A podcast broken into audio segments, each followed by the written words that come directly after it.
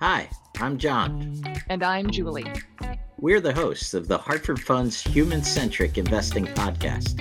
Every other week, we're talking with inspiring thought leaders to hear their best ideas for how you can transform your relationships with your clients. Let's go.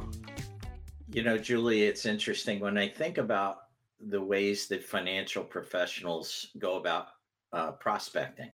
Uh, remember the old days when they used to want to put an ad in the newspaper or invite somebody to the, you know, the dinner that was going to last three hours, and you got everybody who came to eat but not do much of else. And I'm sure you participated in those client events where, you know, the advisor really hopes to get 40 or 50 people in the room and three of them show up, but they still have to pay for the room and the food. And so oftentimes prospecting uh, can be really frustrating for advisors. But I don't know. It seems to me like prospecting through these social platforms, especially like Facebook, uh, may have some great trade offs in terms of cost and benefit. I don't know. What's your experience been? I wholeheartedly agree, John. I think oftentimes the planning and mechanics of some of the physical prospecting events can consume a, a, an advisor or a team or a practice. And it seems to me uh, although I'm a novice in terms of uh, social media prospecting and I'm excited to learn more, like there are some efficiencies and some ways that a team could leverage this so that they can continue to reach a broader group of prospects um, through their their current connections, but don't have to spend an inordinate amount of time and dollars doing it. So, eh, Julie, it's for that reason why I think I'm really excited about sharing this episode uh, that we recorded with Stephen Boswell, president of the Oechsli Institute, because I think it will give financial professionals some really practical, uh, practical steps to implement in terms of maybe a new way to prospect. So, with that, let's go. We're delighted to be here today with Stephen Boswell. Stephen is the president of the Oechsli Institute. In addition to overseeing the Oechsli Institute's ongoing research on the affluent consumer, financial advisors, and insurance agents, Stephen delivers workshops throughout the U.S. on affluent marketing and practice management. He is also the author of a biweekly newsletter for wealthmanagement.com. Stephen, thank you so much for being here with us today. We're delighted to chat with you about Facebook. Glad to be here. Thanks for having me, Julie, and John as well. So, Stephen, I have a question for you. I know when Facebook st- first started coming on the scene, advisors were kind of questioning how do they use it to communicate to existing clients and kind of show them what their practice is about, get them to learn a little bit more about them as a person, not just a financial advisor. But it seemed like, uh, and still seems to me a little bit, that advisors are unaware of the prospecting potential that Facebook brings. Is that what you see at the Oechsli Institute?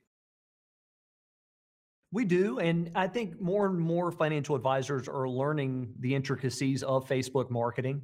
And we also see it from the other side. As a consumer, if you're on Facebook, you are seeing advertisements periodically and you are wondering how all that works. You know it's effective. You see it in your news feed and you're wondering if you're a financial advisor, how do I embrace some of this for our business? How do I make myself in the palm of people's hands uh, on Facebook? So I think the million dollar question is if I am a financial professional and I haven't embraced this process, what what do I do to get started in terms of using Facebook as a true marketing tool for my practice? When you're thinking about Facebook, you begin with the end in mind. That if ultimately you want to get new business from this network, which is what we all want, right? We want it at Oechsli, you all want it as financial professionals.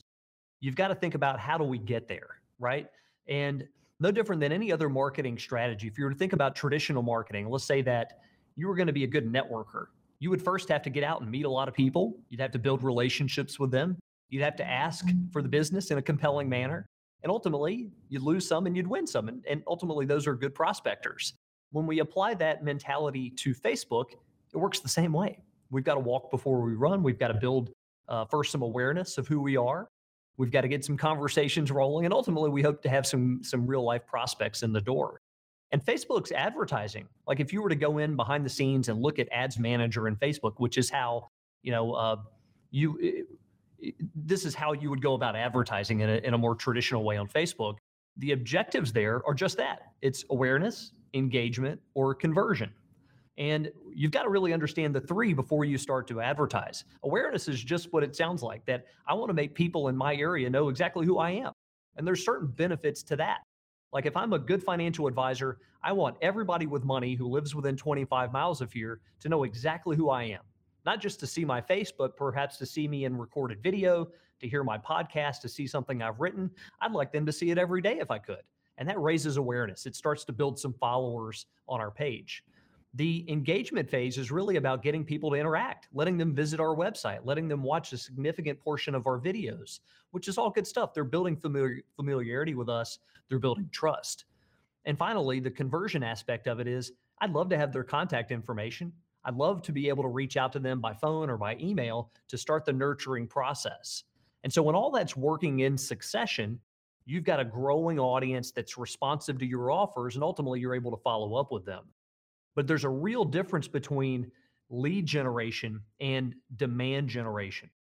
If you come into social media in general, Facebook right now, and you're thinking more lead generation, it tends to be a short term focus where you may have a high volume of leads, quote unquote, emails of people who want to engage with you, but they're low quality, perhaps lower net worth, perhaps less interest.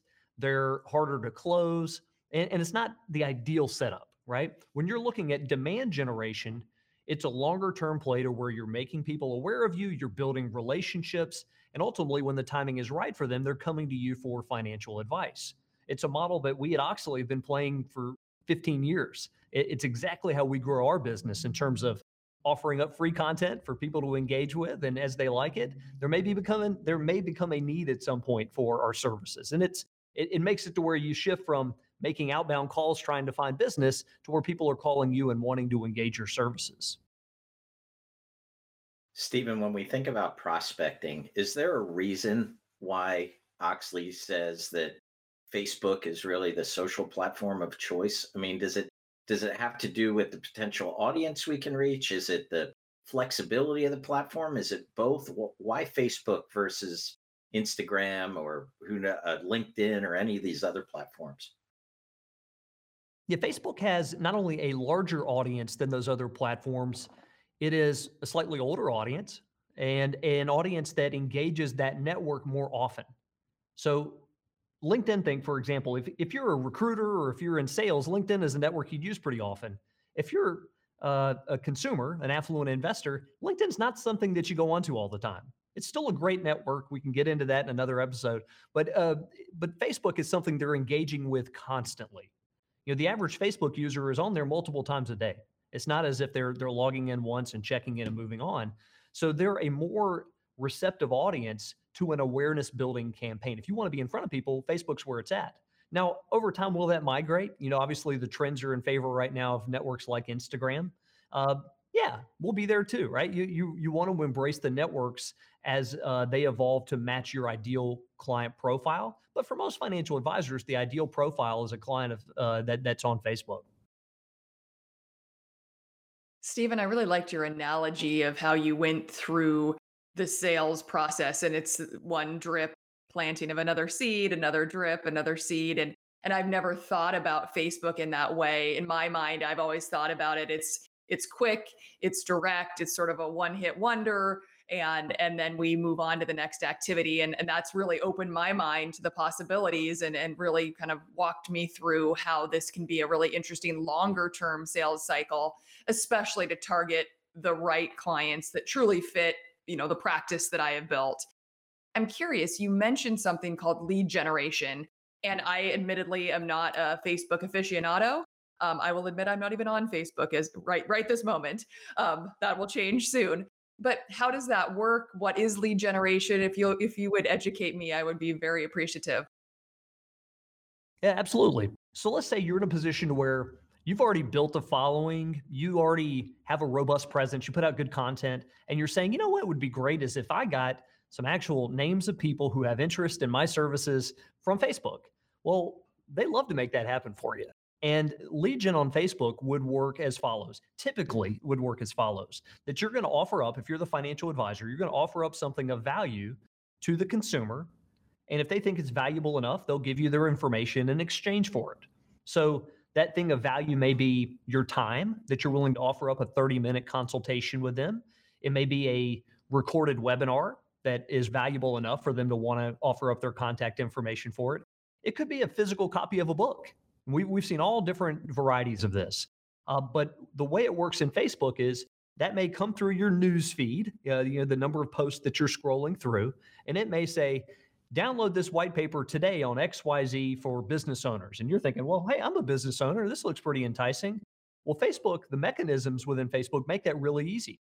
Facebook obviously already knows your name, they know your email, they often know your phone number. So they will pre populate those lead forms for you. So if I click download this white paper, Facebook will already pre populate my name and email and phone number. And all I've got to do is hit submit in order to download that white paper. So Facebook as a platform has made it fairly frictionless for the consumer to download those kind of things and to serve you up as the financial advisor that person's information. Now, the real key point there is a lead in that context. I put it in quotes for a reason that these aren't people who've raised their hand and said necessarily, I've got money and I want a new financial advisor. You've got to sort through it. Uh, but what you're able to do when you gather their contact information is moved from rented space to owned space. And without getting too far into the weeds, I own the space when I have your contact information. I can reach out to you whenever I want. I'm at Facebook's mercy when I only have you through advertising. I've got to consistently pay them to get in front of you. Stephen, you mentioned earlier the difference between lead generation, which you said is usually kind of a short term engagement, and demand generation, which you said is maybe a longer term process. Can you uh, just elaborate on that? So, you just talked about lead generation. How does that differ from demand generation? And how should I, as a financial professional, be thinking about demand generation? Yeah, if I if I were thinking lead generation as a financial advisor, let's say I get right into the network and I think I want business out of this. I want to put in hundred dollars today and get five hundred out in terms of return. I would be thinking a short term strategy like offering up uh, a quick video. You can watch the extended version if you give me your contact information.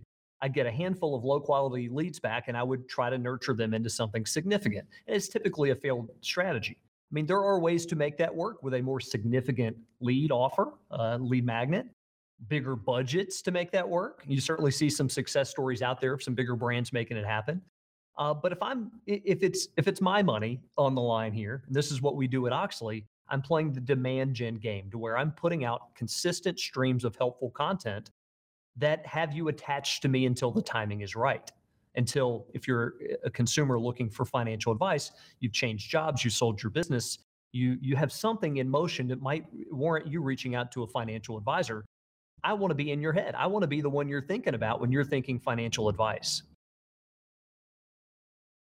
So you mentioned the word content, and I know that's a conversation that I have very frequently with financial professionals, no matter what platform they're considering in terms of of putting themselves out there to ultimately grow their their practice. Where what is a best practice for gathering this content? I always bristle a little bit when I hear advisors saying that they've spent a month writing their own newsletter or, you know, creating all of this content. And of course, I'm sure there's a balance so that it, it feels personal.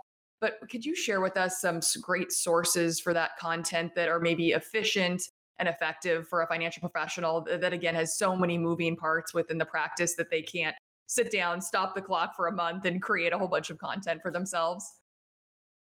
Yeah, I mean, years ago we would have given uh, the exact opposite advice of what I'm about to give you right. Uh, I'm about to give you right now. Years ago, I would have said, "Do not waste your time writing articles and books and stuff," because we would have a lot of people coming to us and saying, "You know, marketing strategy this year is I'm going to ghost write a book, and this is going to be my big hit." And I've never seen it be a big hit for someone. So uh, a lot has changed, and I would say when you're thinking about the way consumers find financial advisors now Sure, many of them do it traditionally and they ask a friend or family member, who do you recommend? Uh, and then look you up online. But there are even more now uh, than ever that go to the web initially to look up and find financial advisors. So if you don't have a presence there that includes some personal content from you, articles or videos, you're not going to make the kind of impression that leads to new business. So, you know, it, it used to be that having a basic website and a LinkedIn profile would be enough credibility. People could look you up and see who you are. Nowadays, there are so many options out there that if you don't have some compelling content that you've actually had a hand in, people pass you by. And you can tell immediately, if you look through your LinkedIn or Facebook feed right now, you can tell immediately the difference between a piece of content that the advisor had their hand in creating versus one that was found elsewhere. And it's not to say that you never use third party content, content uh, that you find from Hartford Funds, content that you find from your firm. All that stuff's great. But you also just want to have a, at least a splash of your own personal uh, your personality that, that's thrown in there because as you're thinking about establishing that demand, part of it comes from being knowledgeable. The other part of it comes from being likable, that they see your content regularly and think, I could see myself working with this person. Stephen, can you think offhand of any success stories, specific advisors or financial professionals who uh, kind of made the commitment to demand generation and have seen it make a difference in their business? Yeah, we, we've got a. have uh, got one that's fresh in my mind because I, I heard about it yesterday. This is from a financial advisor who'd been in some video programming with us. And his takeaway was that he's landing more business right now through his videos that he posts through his social channels than any other technique he's trying, than getting referrals through hosting client events or webinars. He said his videos are getting passed around from his clients to their friends. His videos are bringing in people that he would have never met in real life that he's meeting through his Facebook page. So when you start to hear stories like that, you know where the future is headed. You know, people of the the you know a certain generation are spending a lot more time. Younger people are spending a lot more time on their phones than than other generations. So when they uh, you know start to make more money, when they start to get inheritance, what are they going to do? They're looking on their phones to find financial advisors. So a, a person like that uh, who's doing the regular video content is in a lot better position this year, five years from now, 10 years from now to gain market share than someone who's just not embraced it yet. So, Stephen, let's take that example because I think that's a great success story. That advisor puts the video out there and receives a list of individuals that where it's been passed around to friends of clients. They have this list of names, numbers, emails. What do they do with it? How how what are some best practices on how that advisor is reaching out? Are they saying, I see you watched my video on Facebook, or is it a little more finessed? I'm curious. I think sometimes, you know, I, I, am thinking about this big picture, but tactically, when I'm picking up the phone or pulling up that blank email, what am I saying after I receive these leads? Well, you're hitting on a good point, which is just lead nurturing. And it doesn't often come at the on the heels of a video. Video would be more of demand gen that you watch my video, you think enough of me. Maybe it was sent to you by a friend of yours who uses my services, and you think enough of it to call me or, or reach out. Uh, but let's say it was a more traditional lead gen mechanism, like offering up a white paper in exchange for their email information or their phone number. You're going to look at a sequence of nurturing them. That very few people on the heels of reading that white paper are going to call you and say, "Hey, I'm in." Like that. Where do I sign up? Like you want to maintain and uh, you know some positioning in front of them. Some of that will be through uh, engaging with them on social, right? Some of that will be adding them to your email newsletter, and ideally, uh, the same takes place there. That you're able to educate them through that newsletter, but also to let them get to know you a little bit through some you know personal uh, things happening with your team or your own uh, personal insights about what's happening in the markets, for example. There's a blend of phone calls. Like you're you're trying to think of a variety of ways to stay in front of somebody until they tell you they're not interested, which isn't a, a different. Uh, there's a difference between that and hounding them, but you want to stay in front of them until the timing is right. It's called lead nurturing. I was going to ask you about that topic of lead nurturing. If if we rush in too quick, is there a concern about uh, you know that thin line between cool and creepy, right? Like how, how did he know this about me? And, and when when does the financial professional know too much information? Is that something we need to be sensitive of, especially if we haven't worked with these platforms before? I think you want to be mindful of your target market. And if you're targeting, I'll give you, here's another example. So there's a financial advisor that we worked with who had a, a book that he really liked. And he would say, if you fill out this form, I'll mail you the book and people would fill out that form. He had a lot of people fill out that form, but he would say, I'm not going to just send it to them. I'm going to make sure they have a conversation with me first. I'll call eh, under the premise of like, I want to verify your information, but I'm going to make you have a phone call with me first. And the key to his success uh, per him was I would call them as soon as I got the lead. Like I see it come in on my phone and I'd call them. And he said otherwise people would forget that they even filled it out. They wouldn't remember. And so I would call them immediately and it worked for him. Now, he was focused on a lower net worth market. A good good client for him, 250,000, maybe 500,000 investable. Uh, I would make the opposite case for those who were 5 to 10 million. Let's say that that's your space. You don't want to call those people up immediately. You don't want to hound them by email. You want to be a little bit more uh, you know, soft in your sales skills. You want to give them the opportunity to come to you by putting your video content in front of them, for example, uh, by perhaps inviting them to some webinars where you have experts from your firm on the line, but uh, things that are a little softer. I've heard throughout what you've shared with us today that for those financial professionals that are engaging in this, that personalization of their content is very important, consistency of posts, um, nurturing the leads are obviously really crucial ingredients in this recipe for success. Are there any other best practices that uh, advisors should consider if they're looking to get more leads on Facebook?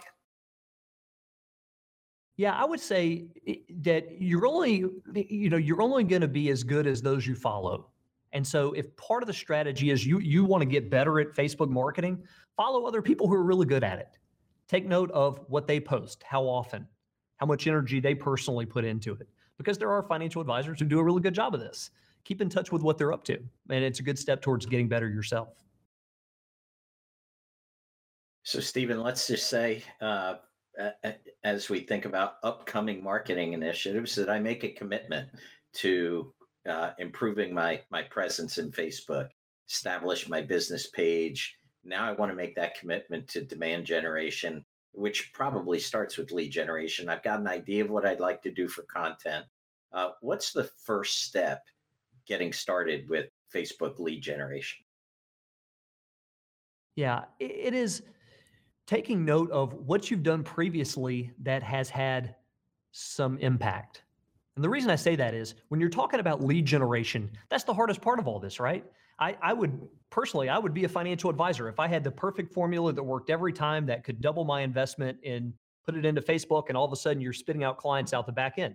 Um, it's not that simple. It takes a ton of trial and error. And one of the things that helps in trial and error is an understanding of what you've done previously that had some success.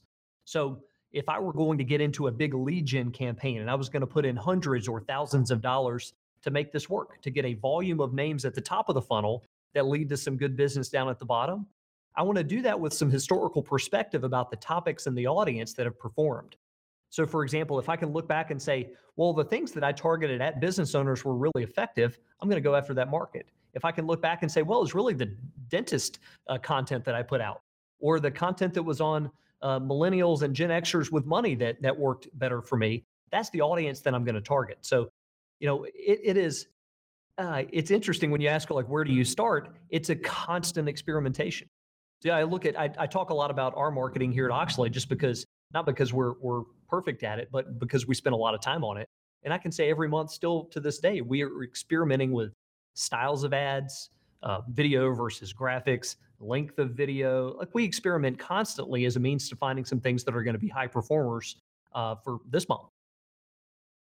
So it sounds to me like if we're going to make this a priority, our Facebook marketing, that we need to make a longer term commitment, not just think we're going to post one thing here and there and expect to, you know, receive, uh, you know, all these, all this feedback. But regardless of the feedback, what you said about trial and error means that we need to commit for some period of time to put a consistent effort into generating good content, personalizing it to an effect, and and letting it go for a while before we begin to reap perhaps some of the harvest right yeah and, and i'm not saying going in blind and and that you know we're going to put money into this indefinitely and and not expect any tangible results out of it because that's not the case you you want to be getting business from this uh, but but i do think it takes a mindset of experimentation being willing to waste a little bit of money you know and not you know and what i mean by that is you you can't expect every ad, every boosted post to get immediate payoff, and you've got to be okay with that as part of the process.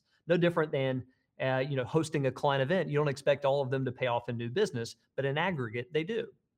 And I think when you go into that long term mindset that says the future is that people are interacting online, the future is that people are finding brands uh, online, that I want to be there in the most compelling way possible. Whatever my firm will allow me to do, I want to be into it.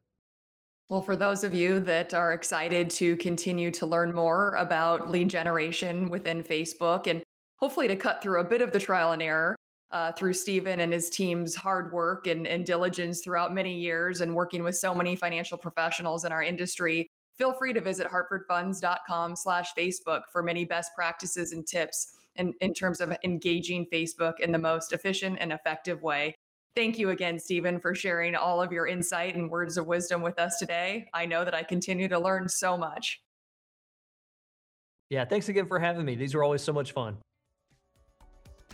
Thanks for listening to the Hartford Funds Human Centric Investing Podcast. If you'd like to tune in for more episodes, don't forget to subscribe wherever you get your podcasts and follow us on LinkedIn, Twitter, or YouTube. And if you'd like to be a guest and share your best ideas for transforming client relationships, email us at guestbooking at hartfordfunds.com. We'd love to hear from you. Talk to you soon.